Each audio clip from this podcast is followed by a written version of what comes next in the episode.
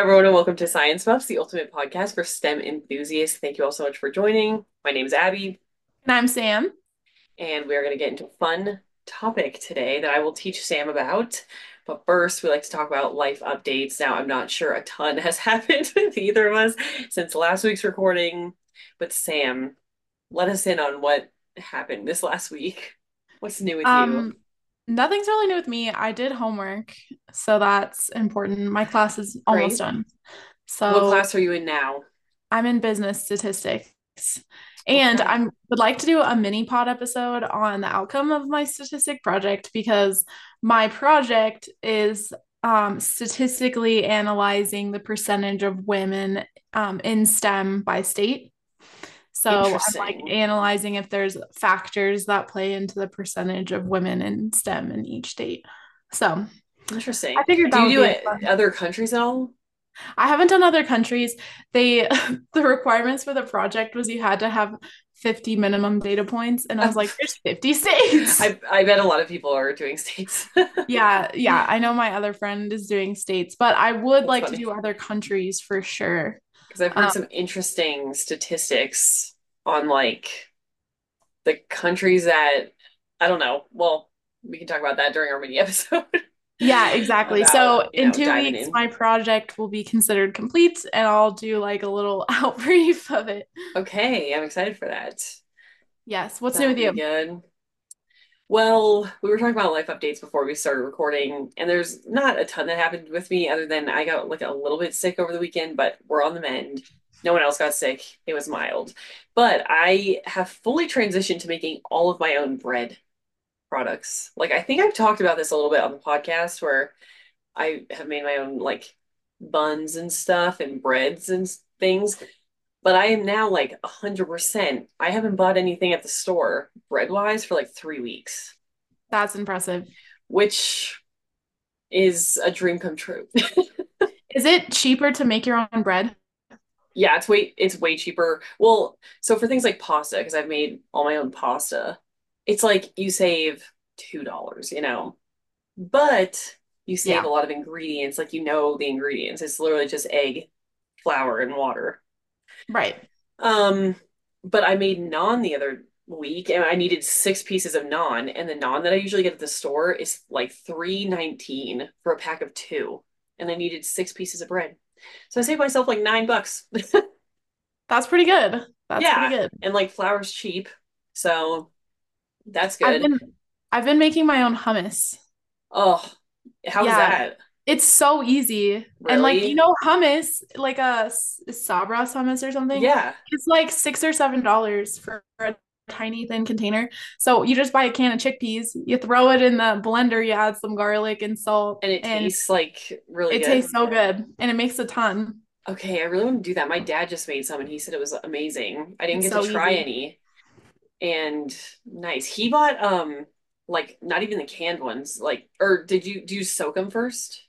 I just bought the canned chickpeas, but okay, yeah, because he bought like, just the bagged ones, and he's like, that's you even just cheaper, soak I'm it sure. overnight, and then you just do it, and that sounds nice. That's interesting. I'll try that. I'll report back. I'll try that this week. yeah, try it. I want to know how how you like it. Look at it. We're both homesteaders. now I'm just broke. it's great. Like so I did the math, and this isn't, it doesn't seem like that much, but I'm trying to do this for like as many foods as I can, where I saved like probably, I think it was like $18 or something by making my own breads. And I still have some left over, so I'm like freezing it for like next week. And I feel like that adds up like 18 bucks a week. So it really does.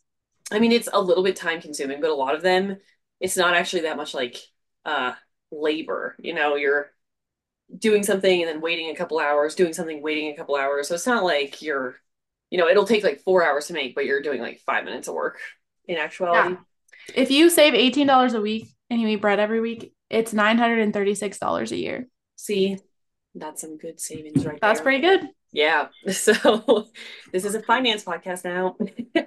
yeah. Well, we both listen to a lot of finance podcasts. So. Oh yeah. If if anyone has not listened to Smart Money Happy Hour, it's our both of our new obsessions. It's like part of the Dave Ramsey network. and it's great. They drink a cocktail, they talk about finances, and it's like two of my favorite personalities. They're so and funny. I love them. So, anyway, we have a little debate for you all as the audience that Sam can recap because we got Yeah. a little heated. Yeah, so we're gonna put this in the poll. So today, Abby asked me, "Do you want a podcast tonight?" And I said yes. With or an no, I was like, yeah, you good to podcast at eight because we had And I previously said- decided this. Yeah, previously decided. I said yes with an upside down smiley face. I was trying to be all cute. Yay, I'm excited. Upside down smiley face. Can't wait. Abby responded back and was like, wait, we don't have to podcast like if, if you don't want to. And I was, like, if you have why do you think or that? something, then it's okay. So apparently Abby thinks that the upside down smiley face means that Oh. you're irritated or it's like uh or annoyed. Oh, you cut out for a second. But- Hold on, say that one that sentence one more time. I said, apparently, Abby thinks that the upside down smiley face means like you're irritated or annoyed um, or unhappy, which It is does. funny because I initially did really disagree with you on that one. But I think back on how I have used it in a sassy manner. Yeah, and one of your friends described it best when she said, I think it means like you're dead inside. Or like the perfect use of it would be like, let's say you didn't want to record. Let's say we just were sick and like we did not want to record at all. And I'm like, ugh, do you want to just, do you want to podcast tonight? And you'd be like, sure, upside down smiley face, like, God, kill me, but I have to do this. So, yeah, so we're gonna I did a poll on my personal Instagram page and I got lots of opinions. I was shocked. This is a very controversial emoji. I've done polls before on my Instagram and I get like no responses. This one got like 40 responses. Yeah, and so Abby won. It was probably like one third to two thirds, and Abby Yeah. wins that it's taken sassily, like as a sassy manner. But I will say that I think the older I was just gonna say this. think that it's just oh cute and flirty. Oh, I was gonna say the Tends to be opposite. like the younger people think it's sassy. Oh, really? I was gonna say the opposite. My theory was that older millennials, our generation, used it originally to mean dead inside. Then the younger Gen Zers took it and like reclaimed it and went to dating apps to use it flirty, and it's like permeated through dating apps. Yeah. I don't know. Yeah, I don't know. That's an interesting theory. I'd have to do my statistical analysis. We'll have to do a statistical analysis, yes, because. I don't know. We're like, what's your age? When you reply to this poll, also reply with your age and where you learned this. That's my whole project. Yeah, But that'd be yeah, great. 50 it's a very points, you're almost controversial. there. Yeah, it's a very controversial emoji. Who knew? Yeah, anyway, we'll leave a poll, so leave in. Uh, what, what, weigh in. What, what, what? Glitched for a second. Um, anyway, weigh in, and I will be glad to see you when I win. yeah, you're already winning. You won this poll. I'm glad we'll see. The results could change according to our demographic. So, That's true. anyway, are you ready to get into our topic? I'm ready. I'm excited. All right, let's do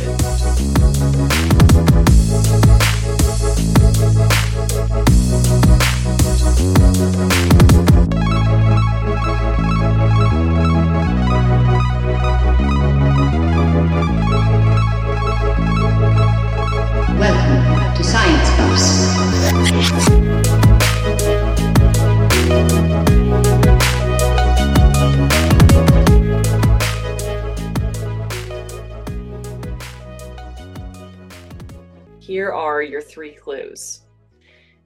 I'm curious to see when you get this. Okay, Oh, no. today we are covering clue number one. Today we are covering an international tourist attraction.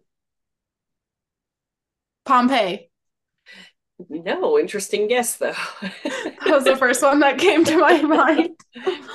Okay. Um, okay. Any more guesses? It's kind of No. vague. Okay. It's in Italy. Oh, oh, the Colosseum. No. Oh, dang. I was thinking Hilary Duff. You know, Lizzie You know, McGuire. yeah. You know, I ran these by Jason and he guessed that for the second clue as well. So the Colosseum would be a good engineering one to do. It would. Um, okay, third clue. There was a major structural slash architectural flaw. The Leaning Tower of Pisa? Yes. Yeah, I'm Today excited. we are going over the Leaning Tower of Pisa. That's Mostly so because I really want to go to Italy. Have you been? I've been to Italy, but I haven't been to I've been to Venice and Bari, Italy. Those two. Okay. Okay. Right. Yeah. That would be so So, cool to go see. Yeah, I really want to see it, especially after this, because it's quite interesting. There's been like multiple attempts, which we'll go over, to make it better, and they were poorly planned, and it's made it worse until now it is stabilized. But let's go over the Leaning Tower of Pisa. So some will be history, some will be the um, actual Oh, I'm engineering so architecture stuff. excited. So And excited so about this one. here we go. Okay, so the Leaning Tower of Pisa is a medieval structure in Pisa, Italy, obviously. It's famous for, do you know why, first of all, it's leaning? No, I've never known, and I've never asked, but I should have. Okay, so it is leaning because the foundation settled as they were building it. So they didn't like, it was built in like the 1100s. So presumably they didn't have the knowledge to try to fix the foundation or they put it in the wrong spot. Basically, they put it in pretty soft soil. So this the foundation settled and it caused it to lean 5.5 degrees, which from the top is like 15 feet. It's really not that tall. So it's crazy. um, it's leaning 15 feet, or it was, from perpendicular in the late 20th century. So, you know, once they had this and they actually realized, and we'll go over this, but they realized that it was still not only leaning, but continuing to fall.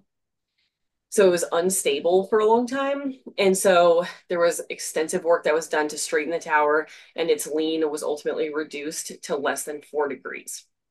But Wow. it's kind of like what I didn't realize was I thought it was completely stable right now, but it's actually kind of always continuously moving and changing. So we will go over that. It's super interesting, but we'll talk about the construction. So the bell tower, um, the construction on the bell tower began in 1173 as the third and final Oh. structure. Yes. Is that what it is? It's a bell tower? Yes, it is. I don't even think. I ever knew that. So let's talk about. I, sh- I should back up. So why Okay. was it built? The Tower of Pisa is the church's bell tower. So the city of Pisa was at the beginning of a simple but important Italian seaport. This says. Um, so as the city grew, they had to put religious buildings in, and so this was built as part of like an extension of the city, and therefore religious buildings. So it says the fame and power grew gradually over the years as the people of Pisa were involved in various military conflicts and trade agreements the Pisans attacked the city of Palermo on the island of Sicily in 1063. That attack was a success, and then the conquerors returned to Pisa with all this treasure, and then they wanted to like show off the city and show how important the city was. And so they decided to build this great cathedral, like a cathedral complex, which is called the Field of Miracles. And the plan included a cathedral, a baptistry, and a bell tower. So that bell tower is the Tower of Pisa. What? Okay, And I also no included a cemetery. Yes, so that's why it was built. Um, but then let's see. Okay, so construction began in 1173 and it was designed to stand 180 feet, sorry, 185 feet high. It was constructed of white marble, so definitely heavy. Three of its eight stories were completed when the settling of the building's foundations made it obvious that it was leaning. Wow. So it was only supposed to be eight stories, and it only is eight stories. But they notice like they're done with the third story, and they're like, "Is that leaning a little bit?" so at that time, this is also really interesting. So it was like falling, basically. Um, at that time, a war broke out between different Italian city states, and construction was halted for, it says, almost a century. It's like for almost 100 years, it just didn't do anything, and it was sitting at three stories high. Well, that is the only reason that it didn't actually fall and crumble completely, because that century allowed it to, like, while it wasn't very tall, to allow the soil to shift a little bit and compact a little bit more so that when they did complete the tower, it didn't shift as much as it would have. Wow. So it was very close to collapsing just like in the 1100s um, if there was no war to pause the construction. So, a man named Giovanni di Simone, or di Simone, the engineer in charge when construction resumed, sought to compensate for the lean by making the new stories slightly taller on the short side. So this isn't like What? necessarily maybe the best um, solution. This is kind of seen as attempt number one. There's going to be other ones to actually try to fix it once it's completed.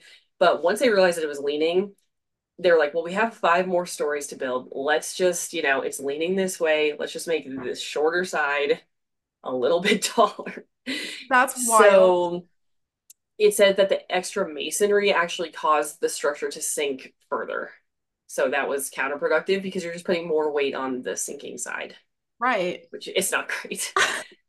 so not the best architect, I would say. Um, it says the project was plagued with interruptions as engineers sought solutions to the leaning problem, but the tower was ultimately topped out in the 14th century. So there were twin spiral staircases that line the tower's interior. There's just short of 300 steps leading from the ground to the bell chamber. Okay, so it says that over the next four centuries, so from like the 1300s to the 1500s, wow, that was not good. it said four centuries. From the 1300s to the 1700s. Oh, you're frozen. okay. Um, Oh, the no. tower's seven bells were installed. The largest weighed more than 3,600 kilograms, so like 8,000 pounds. So not only were was it leaning and they were doing it like with marble and then putting more weight on the long side, then they're like, let's put all the bells in there as it's leaning, and that's like 8,000 more pounds. So the bells had to be then silenced because it was believed that the movement of the bells could probably worsen the tower's lean. Oh my goodness. So it's not going great for any part of this construction at this time.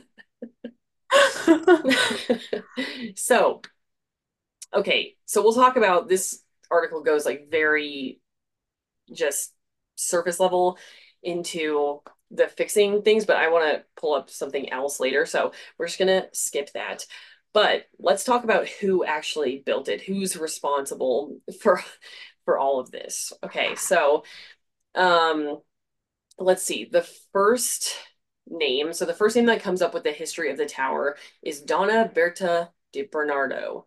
So that was a local widow who donated 60 silver coins to the Opera Campanilis. I'm not going to say this. Petrarum Sancte Marie. okay, so that money financed the purchase or part of the purchase of the stones that were used for the foundation of the tower. That was in 1172. So there was like a philanthropist who wanted to see this tower built, and uh, they bought the the stones. So the owner, it says, it says, as the freestanding bell tower of the nearby cathedral, the leaning tower was commissioned by the Catholic Church, which financed and rightfully owned all of the buildings in the Square of Miracles. The works in Square the Mir- yes, the Square of Love it. Miracles. So the works in the square started in 1064 with the construction of the cathedral. So like I was saying, when they went and you know won their their battle and they came back, that's when the construction started on the whole Square of Miracles, but it took a while to start construction on the Leaning Tower of Pisa. Got it. Um, so let's see. It says it started in 1064 with the construction of the cathedral under the guidance and wish of the Bishop Guido. He died in 1076, about one century before the beginning of the construction works for the tower. So it's actually not known who commissioned the tower, but um, they think it was already planned during the rest of the start of the construction of the Square of Miracles. Wow. But it's like slow moving. It's like a Well, yeah. years.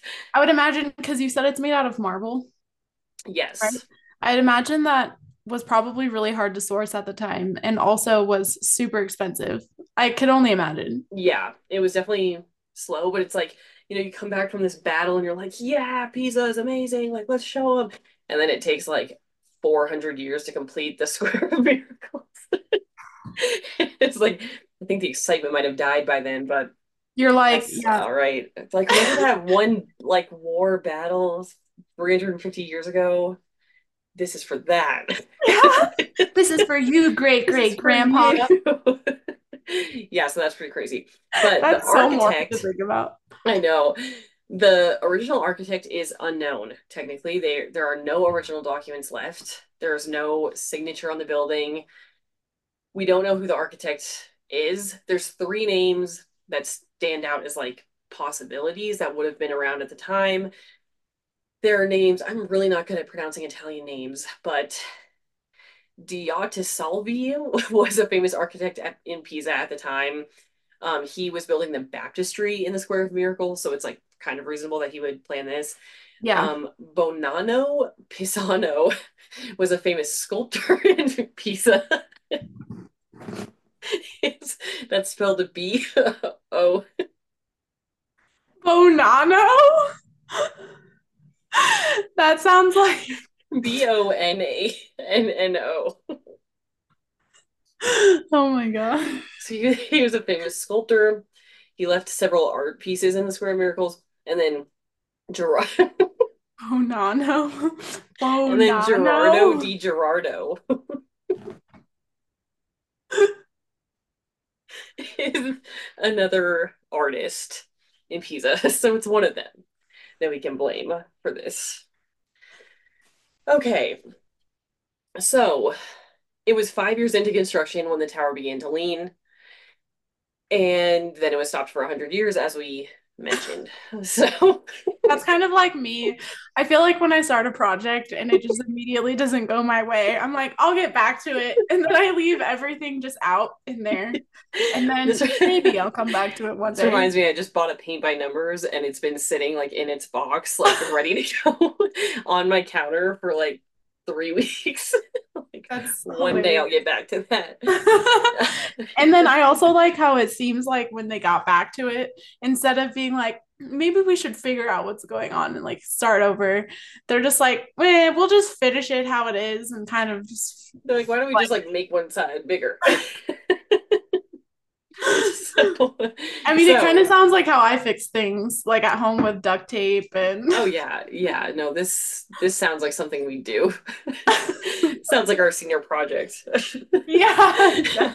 Um, okay, so the builders, Giovanni di Simone, was the engineer in charge of resuming the construction of the tower in 1272. So it says he received many critiques for not straightening the tower at the time. So he brought the construction from three tiers to seven tiers. And it says at the time, given the tools and technology available, this was a great success. It said, keep in mind that nobody else has ever built a leaning tower without the use of steel. Wait, I just had a thought. Yes. Does this kind of feel like reverse Jenga Yeah, like keep building it higher and crooked? and crooked, yeah, Until- falls. Yeah. Yeah, so um, in 1284, works were stopped again. They resumed around 1350 by Tommaso Pisano, and the tower was declared completed in 1372. So Do you even think when they were like, do you think Bonanno and Tommaso? yeah, they were probably probably friends. But like even when they were then like, okay, we're back on, we're gonna finish the tower. It took 22 years What? to from from the third start to the final finish. And it doesn't say why. I think it's just because it's marble and they didn't have steel and it's like really just hard to get these materials up. Nobody wanted to be the last to go to have the leaning power be on tower No. be on the ground. No. So um then it says, you know, this like gives them a lot of credit. I know we're like kind of laughing at them, but Giovanni di Simone and Tommaso Pisano had the skills, focus, bravery to complete an undertaking that many thought to be foolish. They successfully finished the monument without making it topple, and the quality of their work was so good that the tower survived gravity with no assistance for over 600 years. Which is technically true, but they were saying that like I think it was still falling at the time. So, um, okay, let's talk about some rescue attempts or like some correction attempts that they did because those are really interesting. So before the last like successful attempt to stabilize the tower, which was completed in 2001, before that there were What? two other 2001? 2001 there was a major intervention that stabilized it for a long time. Wow. It's now open to tourists again. So it's good. But before that, and we'll talk about that one too, but before that, there were two other projects to try to fix it. So the first to reopen uh, the works was Alessandro. Well, oh, wait, I missed some stuff. So it says in recent times, it went through three major renovations. Oh, yeah. Never mind. Let me get, I'll cut that out. Um, okay. So the first to reopen the works was Alessandro della Gherardesca. Gherardesca. Uh, that was in 1838. So he was an established architect, and he thought that Pisa would have benefited from exposing the base of the tower. I don't exactly know why he thought this, but he thought that the problem was that the base was not exposed. So at the time, the base was buried mostly underground, and a lot of it, there was like this intricate artwork, but it wasn't visible. So he gave the order to dig out the base of the ground. And uh, I mean, it seems obvious to me. I guess maybe I wouldn't have known that this at the time, but like he dug it out and it increased the inclination, like because there's less Yeah. keeping it stable. I guess he maybe thought it would go the other way or something. Oh, kind of like oh, like digging it out on one side, but one that one side's still heavier Yeah, no, he just like I right? from what I understand, he just undid like all- everything around the base. So I don't know in what thought process was like, yes, this will correct it. But it increased the inclination. So the second, this is interesting because I actually don't know a lot about Mussolini, which I want to learn about, but the second attempt was like a direct order from Mussolini. Which do you know what Miss Mussolini's first name was? Uh, I feel like I knew it at one point, but I don't remember. Benito. Benito. I think I maybe Benito. Mussolini. I had no idea. So in 1934, um, he ordered for the refurbishment effort. So it says, in his opinion, the tower was an embarrassment for Italy, and its unfortunate inclination had to be corrected to restore the intended vertical position. Um, so he just ordered to straighten it. And so people tried. Like there was, he's not an architect. There's like no way that he knew. He's just like, that's embarrassing. Fix it. And people were like, okay. So it says that 361 holes were drilled into the foundations and 90 cubic meters of concrete were poured into the holes. So this one makes more sense to me, where I think like it could possibly work. But it said that the result was an overwhelming increase in the inclination of the monument. He gave up, and it said Mussolini gave up trying to be an architect and brought Italy to war a few years later. Wow. So that did not work. So Italians, it says, then learn from that and increase the bureaucratic complexity of managing these monuments. And they said today that it takes like a dictator cannot just say like fix that monument. You have to have at least 13 people to sign off as part of this commission to do anything like that. Like a historic board or historic society. Yeah, it's like a um yeah, something to preserve the monuments. So it takes the approval of the Italian government and the church. So it's a lot harder now than just a crazy dictator to be like, do something, drill some holes. Um so Yeah. that was that. Okay, so in the end, in 1990 to 2001, so this was like a 10 year refurbishment restoration Wow. project.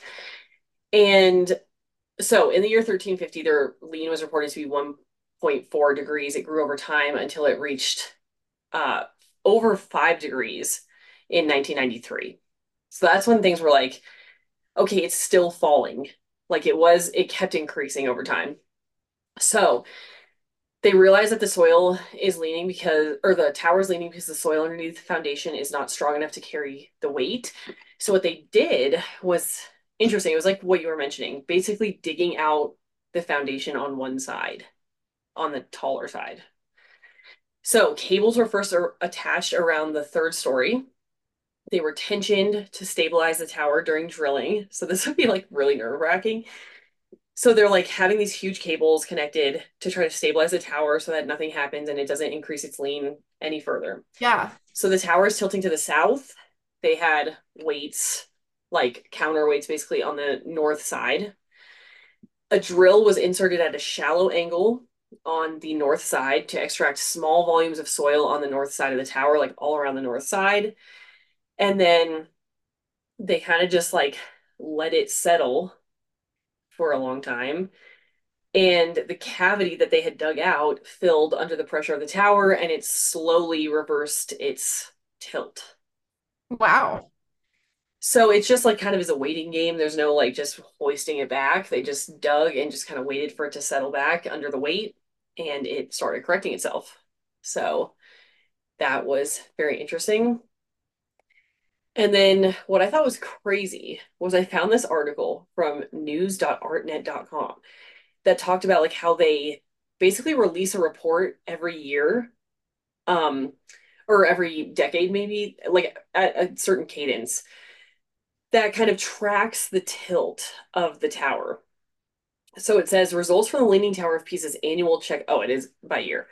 Annual checkup are in as of November 30th. This was written in 2022. Um, after a stabilization project began in 1990, it reduced it. Okay, so the tower has straightened itself out by an additional 1.6 inches since 2001. Wow.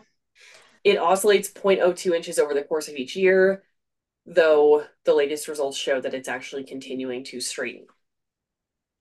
Interesting. So I have a question, Yes. and this is coming from my business side, I think, like my my business thinking. But Mhm. do you think that they wouldn't want to correct it 100% of the way because they'll lose yeah, tourists? tourist attraction, probably. I would Yeah. think that too. Because would you want to go see the P- the Tower of Pisa? Would you still want to go if it wasn't leaning anymore? No, well, I guess maybe the only thing would be like this used to be leaning. Now it's self-corrected. But like But you can't get that picture where it looks like you're pushing it up. I know, that'd be great. Just like, oh. This is a side note. Have you seen the video of the guy that runs over and high fives everyone that's doing that picture? no, that's funny though. Because everyone's just standing there with their hand up. That's funny. So, I'm like, would they want to correct it all the way? That was my main thinking. Um, no, but I think it's kind of out of their hands now because of the like they've dug it. It's still continuing to settle. So it says that the first actual self correction was recorded in 2018. And it says that some Italian officials are taking that optimism even further, claiming the tower could stand all the way straight on its own one day. Yeah, what year? If it's moving an inch per year. It's gonna be like, yeah, 5,000 or something. Yeah. I mean, So I don't think that wouldn't be an inch per year, I guess. That's less than an inch per year. this was like two inches per decade. So, um, it's slow going, and I doubt it'll. Well, here's the thing. I doubt that it'll perfectly be straight because they would have had to dig it perfectly. Like it's gonna lean Yeah. some way. So I I don't have much hope that it'll stand perfectly straight, but that would be crazy. It's the it's it's associated with a cathedral, right? Yes, it's the a bell tower cathedral for a also. Built of marble, and I wonder why it didn't have cleaning problems too, or like Yeah. I think it was just because it's taller. You Oh, know, like the cathedral has like such a wide base. I would assume. Well, it might be leaning, but like I think it's less obvious. Maybe all of our buildings are slightly crooked and we just don't notice. Maybe. Well, I did want to talk about because we are both recent like home builders slash moving into new homes. And this is a very common problem, especially it sounds like in Colorado, um, is foundation settling like this. So there were a bunch of tests and like soil, you know, tests where they send it off to a lab to tell test the compression like rate or whatever of the soil. Um, so in places like Colorado where it's arid, the soil can compress and expand with the drought and then wet. So I wanted to talk a little bit about just like home foundation settlings and how that works because it's kind of interesting that it's like still we're still having the same problem this many years later. It's been I got I got a crack in my foundation about one month or sorry, one year after my yeah. Yeah, that is wild. And it's apparently because, you know, the settlement is caused by the soil beneath your home moving and shifting with the different conditions and the different, you know, amount of moisture. Yeah. It says as the house settles, it can cause many foundation issues, like you mentioned, like big foundation cracks, water intrusion, jammed windows, like you can't close doors, or uh, basement wall cracks, things like that. So there's a bunch of warning signs. They're pretty obvious, like big cracks in your house is like a sign that your foundation is settling. Um, but a big thing that they say is a really good, big help in this is one is like the soil compression. So that's a big part of home building is like they go around and compress all the soil as much as they can because then it, you know, reduces all the porous uh, space between each of the particles and things. So when it gets wet, there's less motion for the the water to get through or the moisture to get through. So that's one thing. Um, and then building drainage away from your house is super important. So you're not just your foundation's not sitting on just wet soil as much as right. possible. But I just thought it was interesting that like I heard all these things when we were building the house, and then I was like, oh, the Leaning Tower of Pisa 900 years ago had the exact same problem, and they should have compressed still having soil. yeah. yes. So that's just a little part on that, but that is pretty much all for this week's episode. And that was a great questions? episode. I loved it. Awesome. Well, thank you all for listening. We'll see you next week. Leave a result or leave your opinion in the poll, and we will talk to you next week. So, bye everyone. Bye everyone.